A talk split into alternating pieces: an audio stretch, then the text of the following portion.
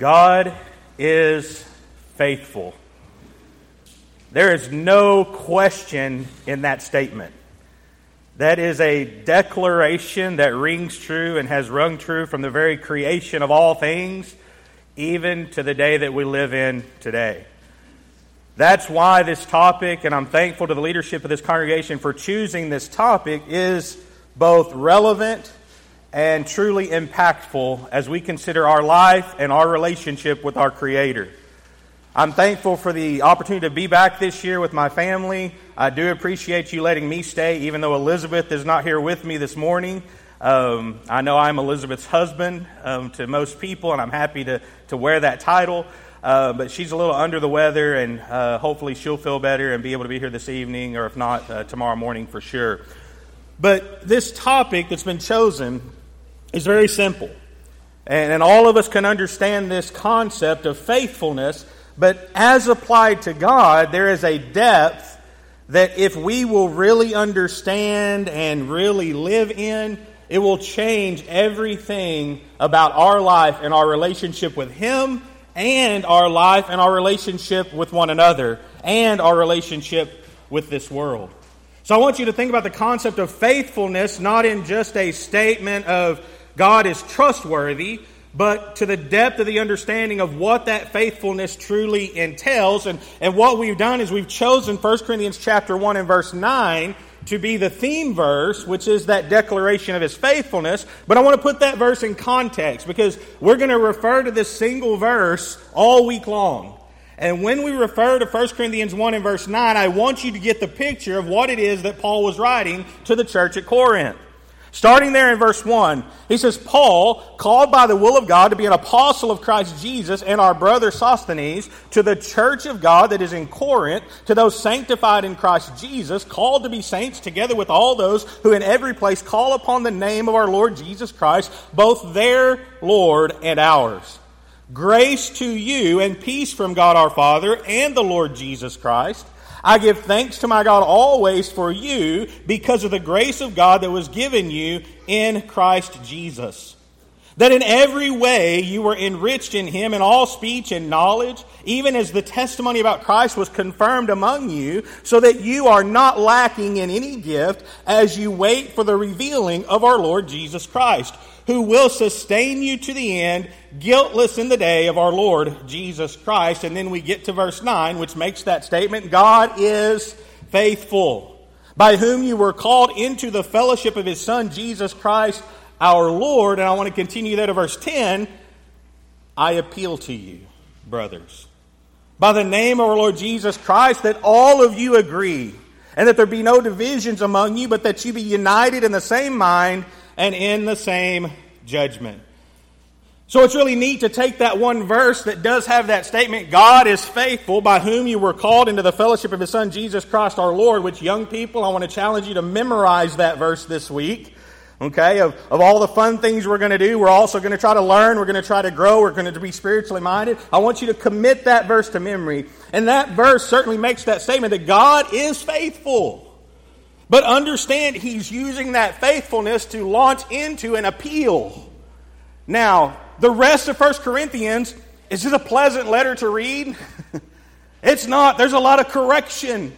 There are a lot of errors in the church at Corinth in which Paul is saying, you need to get these things right. You need to fix these things. You need to repent and change. And I think it's interesting that as he's about to make this appeal to correct the things that were going on, they had a man sleeping with his father's wife in 1 Corinthians 5 that the whole church knew about, and they weren't doing anything about it. They were making a mockery of the Lord's Supper. One of the most sacred things that we get to participate in where the presence of Christ is with his people, and they were making it into a common meal where some were being filled and some were not getting any and some were becoming drunken. Could you imagine that happening here? uh, to think of that congregation in Corinth and all the problems that they had, and before he launches into all of these issues and all of these problems, notice what he says God is faithful.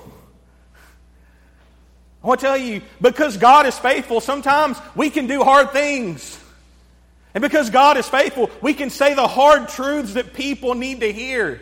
And because God is faithful, I can take that correction, I can take that instruction, and then make a decision to repent and make those changes that I need to make. I want to tell you this topic of God's faithfulness is pertinent not just to our young people, but to all of us. But I do want to say to our young people, this is important for you to learn today. That no matter what comes in life, and I, I think it's foolish if I say, hey, your life's going to get hard. I want to tell you, their life is hard. Their life is challenging. Their life is difficult. They face challenges and temptations that I didn't face. And I'm not an old man. It's a different world that they're growing up in. So, so let's be realistic and say, we under, I understand the things you're facing are difficult. I understand relationships are challenging. I understand it's hard to be godly as a young person in this world. I get it. But if you'll understand God is faithful, He's trustworthy, I can build on Him as a rock and a foundation for my life, then guess what? All those challenges, all those issues, all those problems, I can endure. And if I can endure those, then guess what? There's a wonderful promise that He's given to me. And guess what? That's worth the suffering. That's worth the pain. That's worth the challenge. That's worth the difficulty that I have to endure here on this earth. So, this morning, we want to start our studies with this idea that God is faithful by His very nature. Okay? We, we can think of faithfulness as something that we display.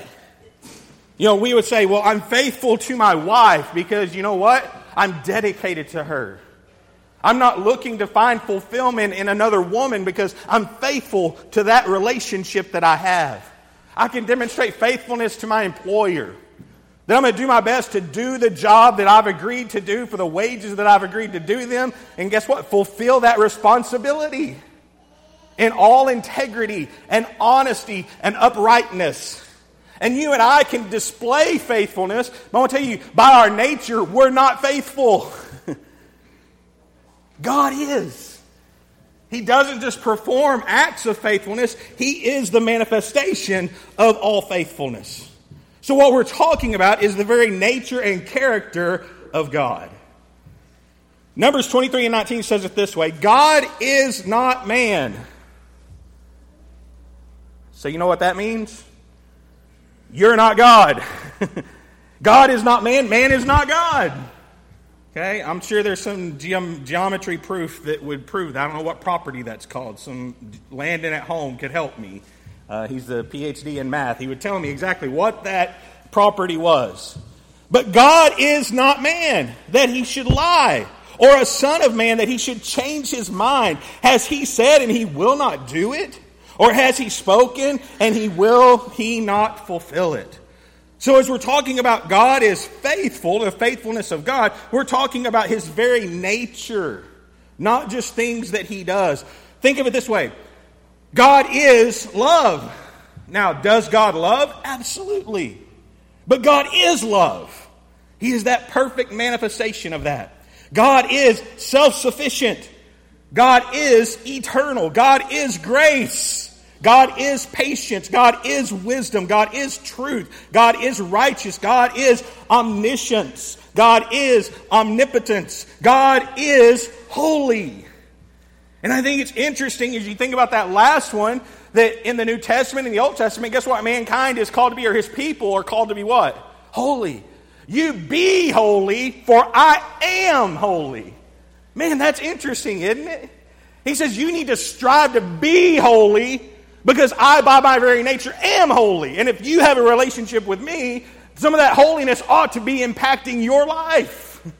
and you ought to be different. That's what the word holy means, is it means totally different and set apart from everything else. And God certainly is holy. Just as God is faithful.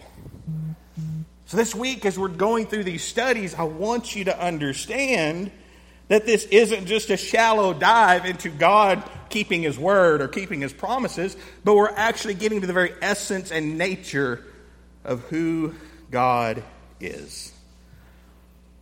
Now, Exodus 34, beginning of verse 5. The Lord descended in the cloud and stood with him there. Who are we talking about here? We're talking about Moses.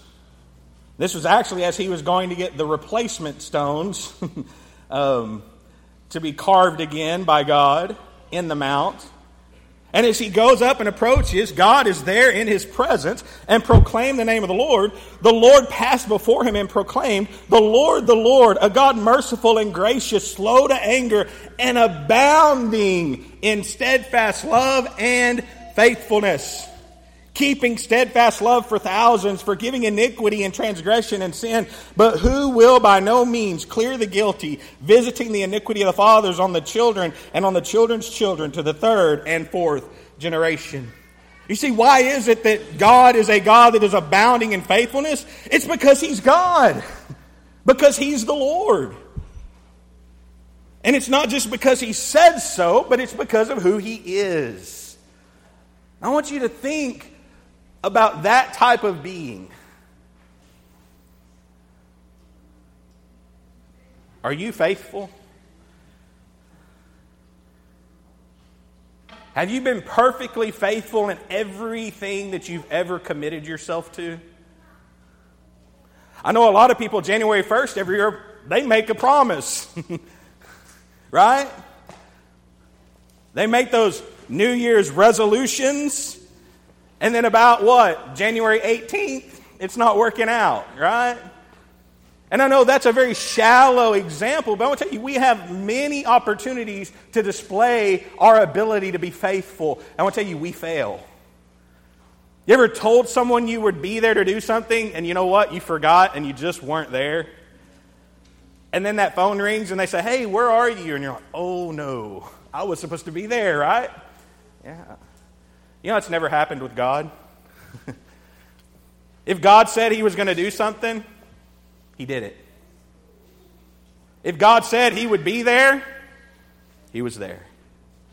So when God tells us, I will, guess what? I will forgive, do we trust that? And if we trust that, what we're trusting is the faithfulness of God. Not just that He will be forgiving, but that He's faithful. Deuteronomy 7 and verse 8 says it this way, 8 and verse 9. He says, But it is because the Lord loves you and is keeping the oath that he swore to your fathers that the Lord has brought you out with a mighty hand and redeemed you from the house of slavery, from the hand of Pharaoh, king of Egypt. Know therefore that the Lord your God is God. That I want to tell you, that's the deepest point I can make today. God is God. What's that mean? It means he's everything that he says he is. And you don't have to have a test for it. If he declares it, he is it. And he says, the faithful God who keeps covenant and steadfast love with those who love him and keep his commandments to a thousand generations. Doesn't that sound good? Man, what a, what, what a God! It means we can trust him. I, love this picture, the trust fall, right? Hopefully, we'll do that this week. Zach, you're first. we'll catch you, maybe.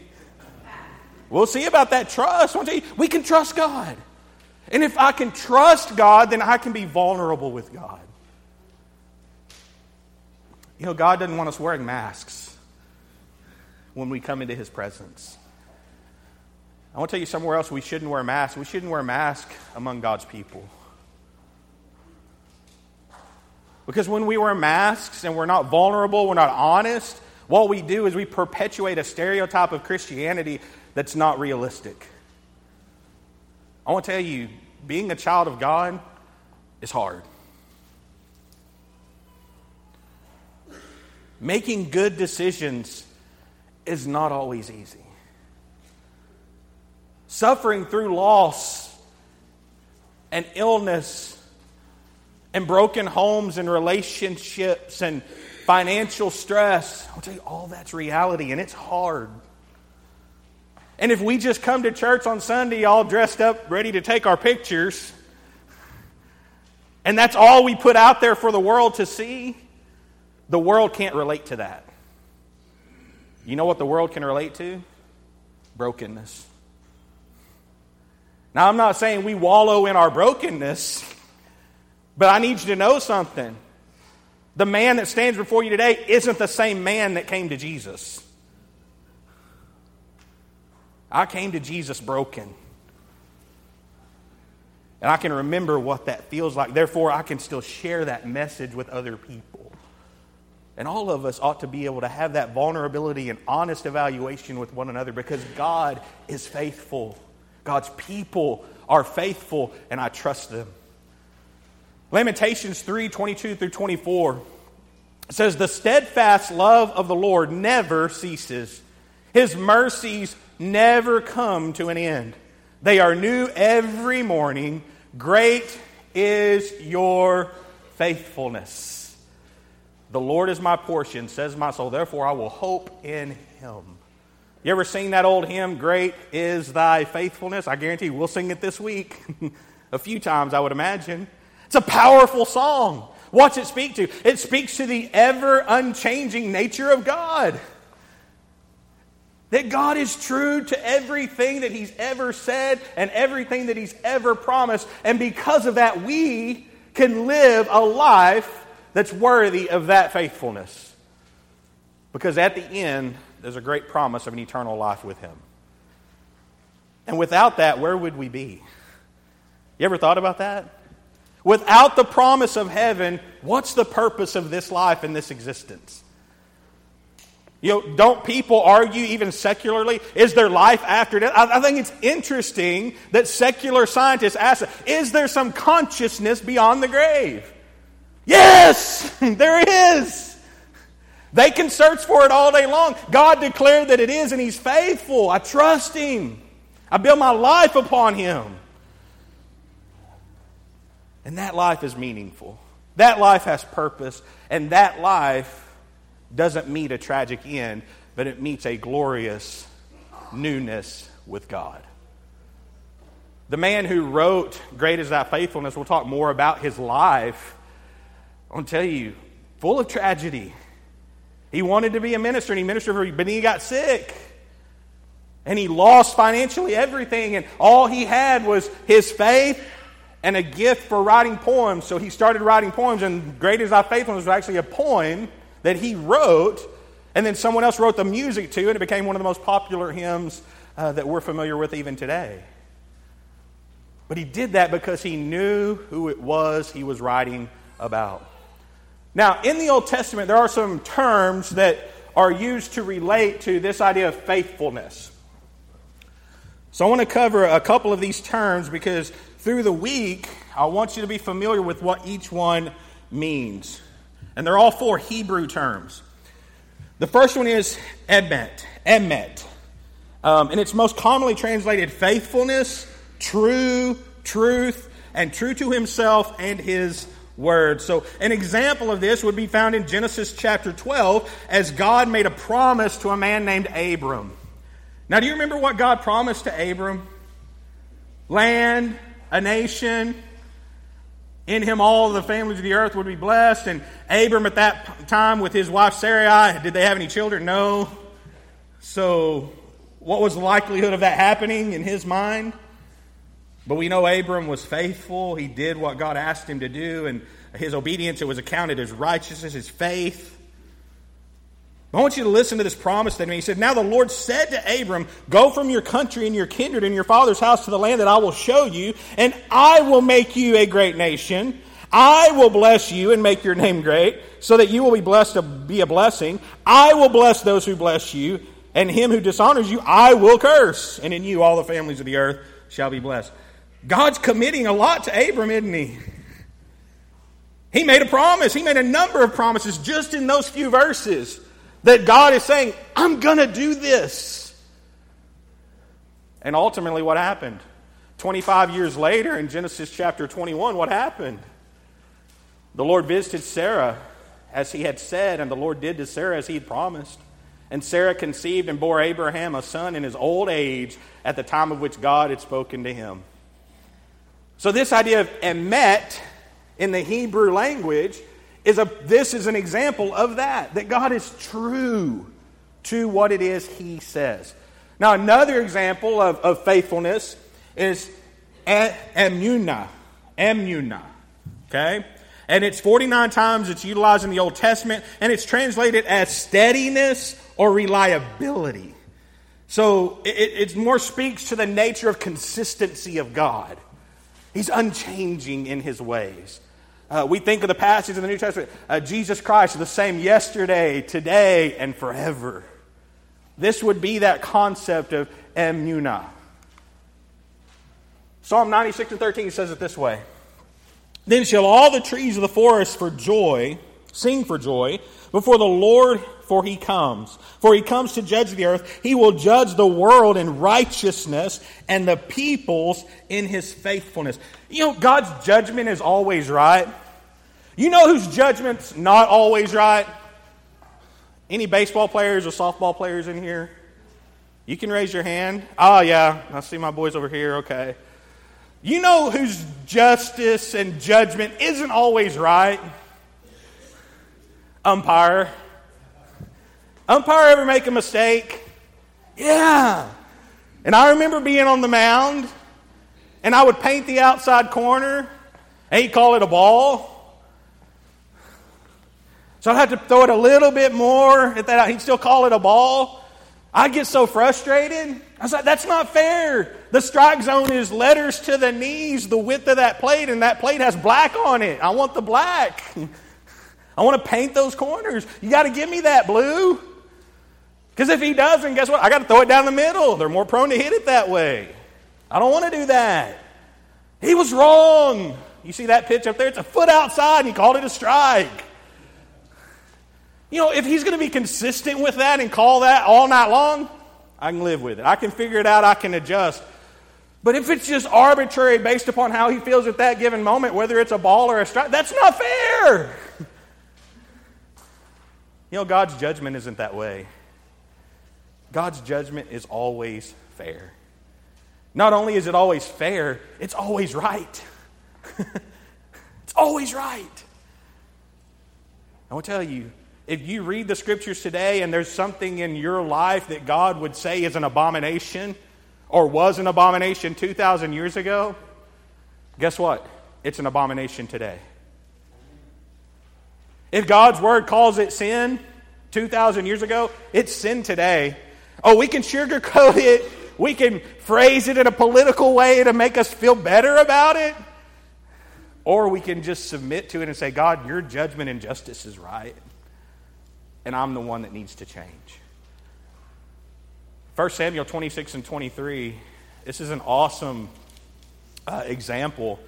Uh, you know, David had no, a number of opportunities to kill Saul, right? David knew he was going to be the next king of Israel because of Saul's sin. Saul knew it.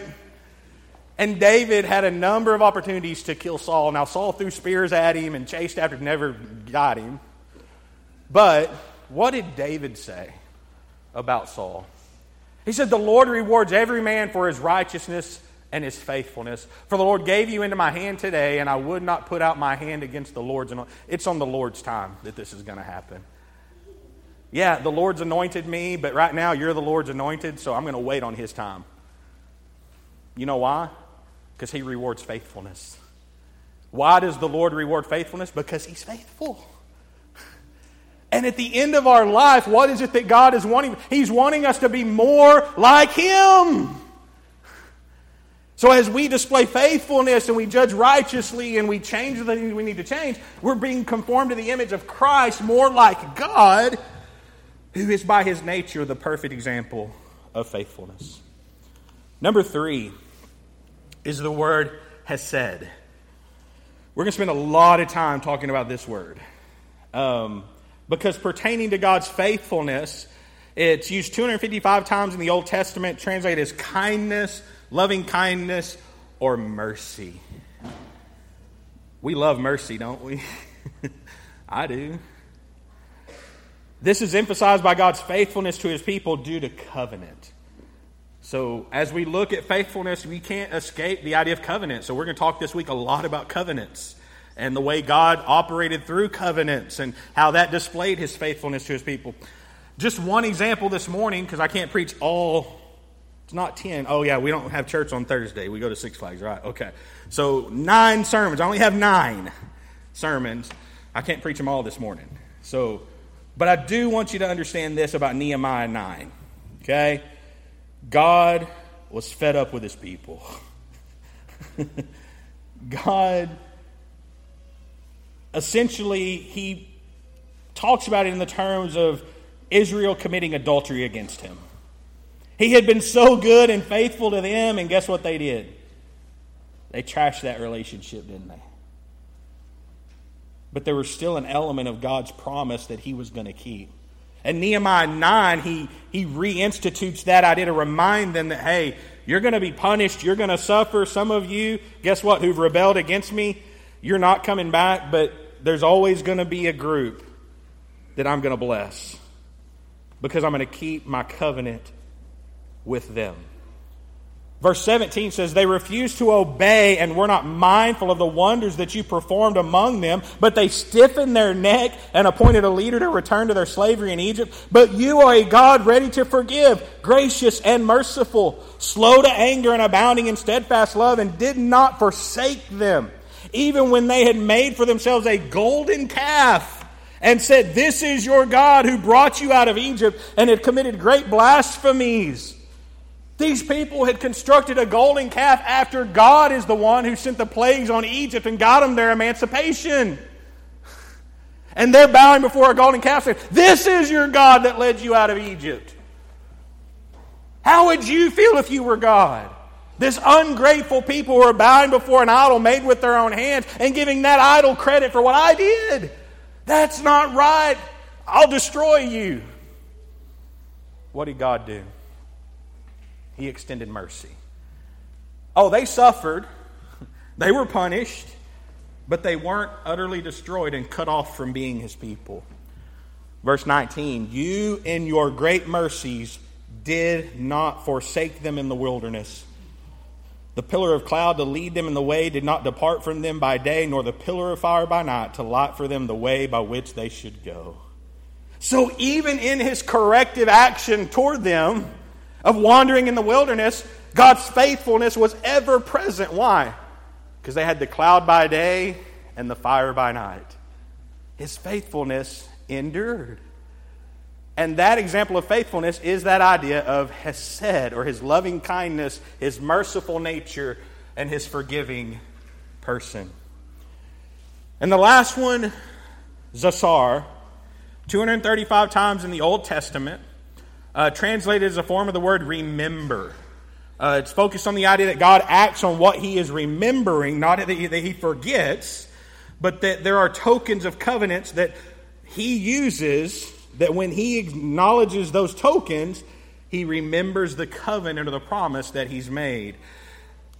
The psalmist writes in Psalm 106 and 44 and 45 Nevertheless, he looked upon their distress when he heard their cry. For their sake, he remembered his covenant and relented according to the abundance of his steadfast love. So there were periods as these people were disobeying God, as they would be punished, they would repent, and who would they cry out to? Not the golden calf, they cried out to God. And guess who was there to hear? God was. And as he heard their cries, guess what he remembered? I remember my covenant and my promise to you. What's an example of that that we know of that's very familiar to us? It's the bow that the Lord placed into the clouds. In Genesis 9 and verse 16, as, as God created the rainbow for that token between he and Noah and he and all of his creation, notice what he says.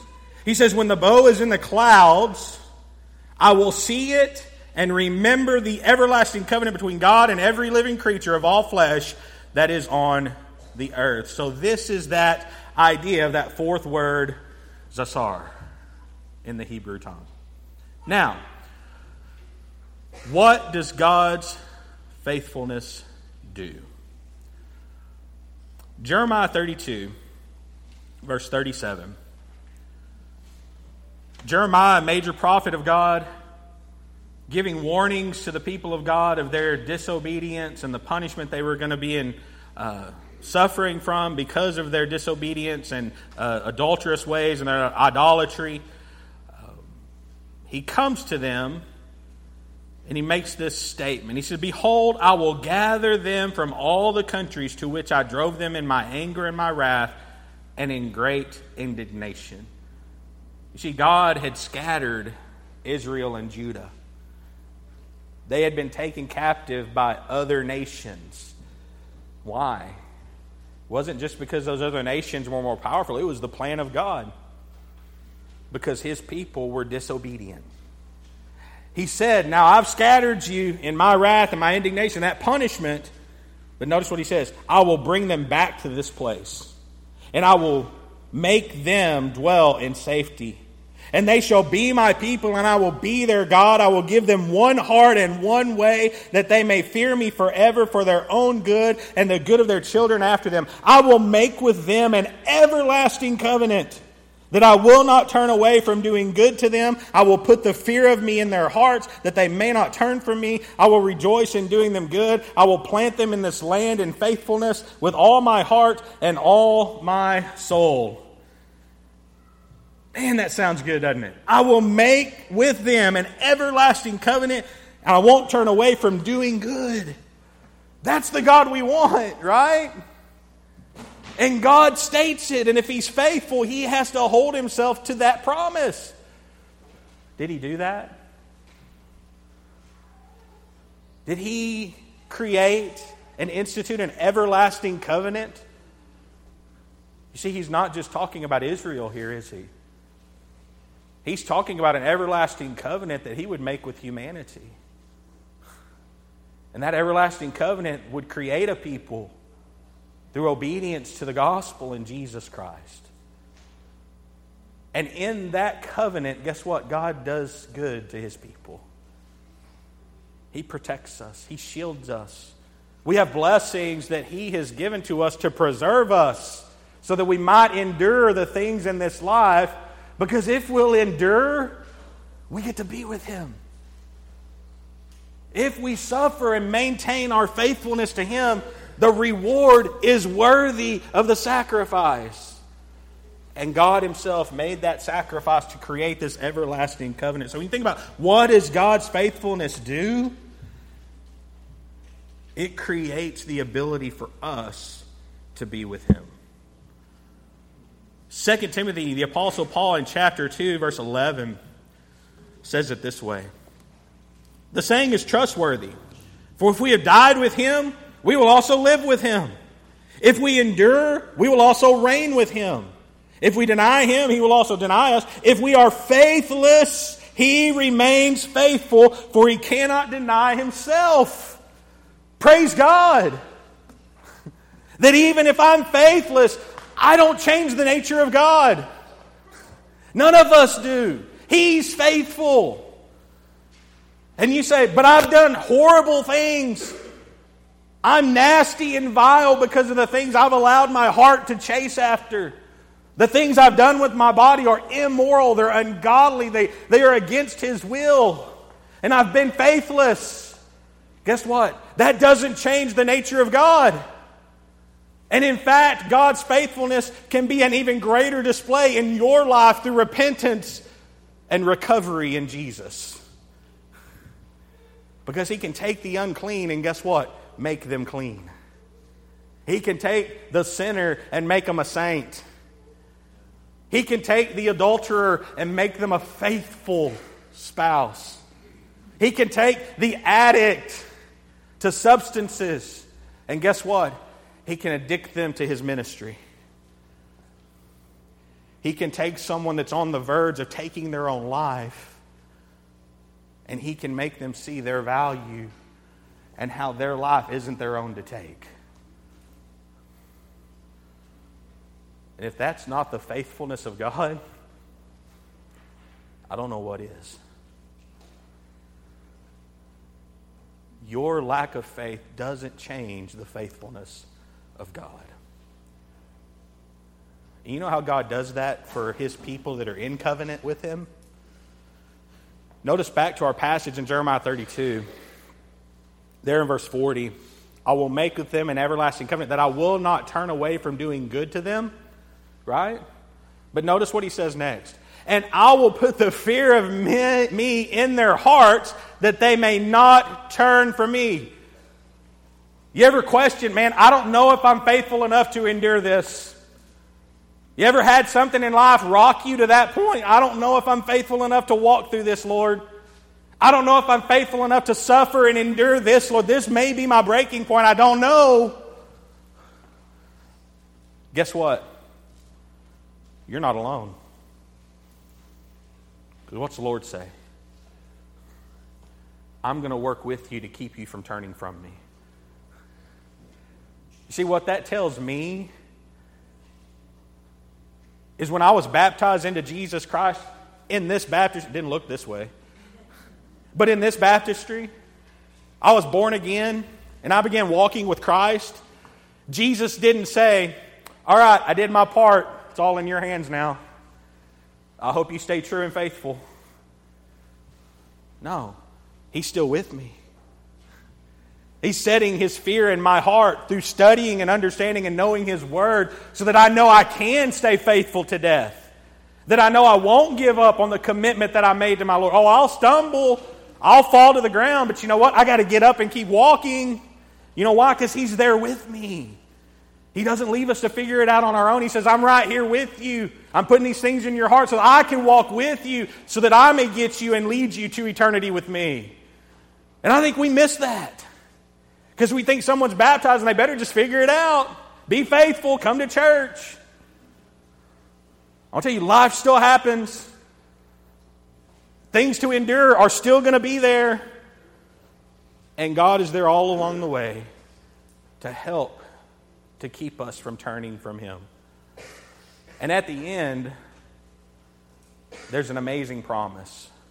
Revelation 3 and 21, as He instructs the church at Laodicea, if you remember, this congregation was the one that was uh, not hot, not cold, but they were lukewarm. And what the Lord say? I'd spew you out of my mouth. I wish you were hot or cold, but because you're lukewarm, I'll spew you out of my mouth. That disgusting imagery. But here was the encouragement to this congregation. He says, The one who conquers, hey, the one who endures, the one who's faithful, I will grant him to sit with me on my throne, as I also conquered and sat down with my Father on his throne. You want to sit on the throne with Jesus? I do. He promised it. I don't know how he's going to do it, but he promised it, and I know he will, and I trust him, and every fiber of my being has to be longing for that reward. That's why no matter how good this life is, heaven's better. A throne with God, He's going to give me a crown of life. He's going to do that for me. I, I, I trust Him. Sammy, we're going to have crowns. You know what we're going to do with those crowns? We're going to throw them down at Jesus' feet because He's the only one worthy. But I get to be with Him.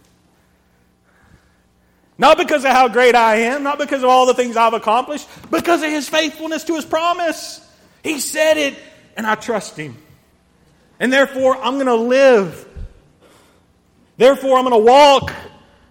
Therefore, I'm going to encourage others. And therefore, I want to be as faithful to him as I possibly can because I don't want to miss that. But I want to tell you that promise as God is faithful to deliver it,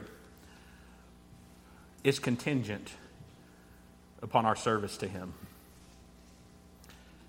And if anybody teaches you otherwise, I'll tell you, they're ignoring the faithfulness of God.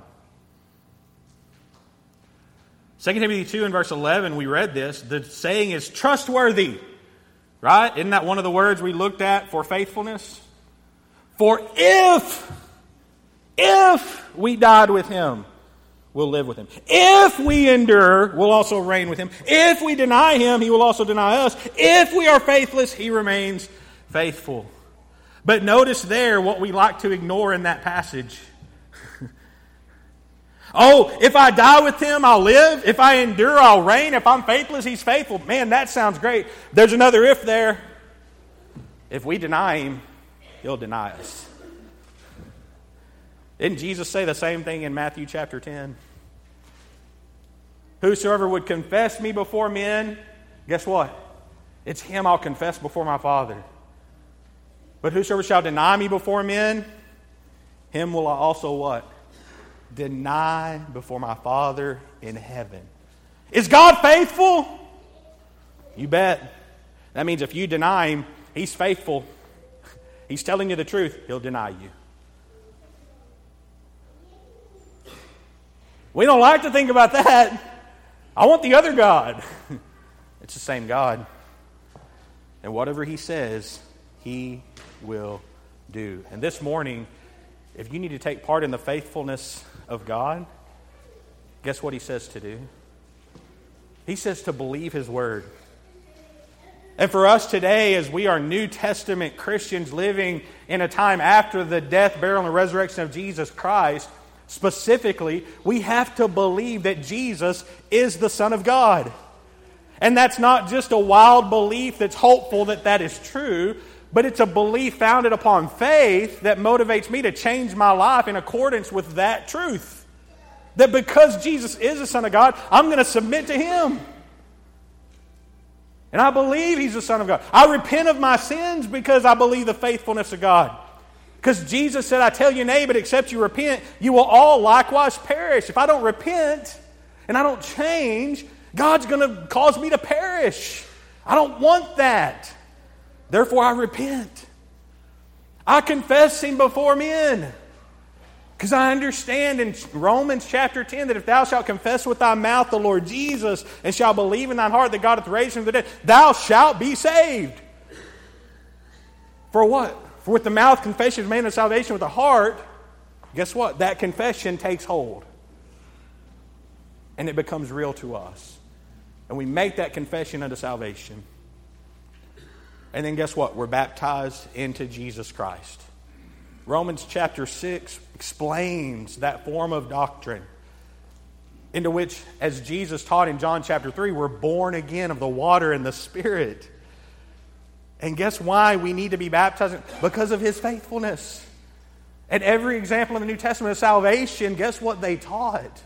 He that believeth and is baptized shall be saved. See, here is water. What keeps me from being baptized? The same hour of the night, they went and washed his stripes and baptized. Why? Because God's faithfulness. His truth, His word, His promise, and we don't want to deny Him. But we want to confess Him. And this morning, if you will confess your sins, guess what our God is? He is faithful and just to forgive you your sins, not to make you feel like a rotten, dirty scumbag that we all are, but to forgive you but you have to acknowledge it and to cleanse us from all unrighteousness. You know who this passage was written to? It wasn't written to the alien sinner, it was written to the church. I want to tell you, I need that blood cleansing me every day. And if I'll walk in a life of confessing my sin, acknowledging my sin, repenting of that sin, and living that type of life, my God is faithful and just to forgive my sins. I'll tell you, the same God will do that for you today. I don't know your heart. I don't know your mind. I don't know your life yet. I'll know it better after this week. I want to tell you if you're outside of Jesus, you've never been baptized into Christ, that promise, it's a wish for you right now. But if you'll submit to Him and be buried with your Lord in baptism, it's a promise that you can count on and you can go from death to life. And if you're a brother or sister in Christ facing something that's causing you to question your faithfulness, or you just need encouragement, or, or whatever it is, let's all draw together and let's be encouraged by the faithfulness of our God. And we're here to serve you. The elders here are here to serve you and help you in any way that we can. If you have a spiritual need, we're going to stand in just a moment and sing a song of invitation. And if we can help you, don't waste this opportunity to rely upon the faithfulness of God as we've studied and talked about this morning, but come to Him repenting of your sins and embracing a new life in Jesus while we stand and sing.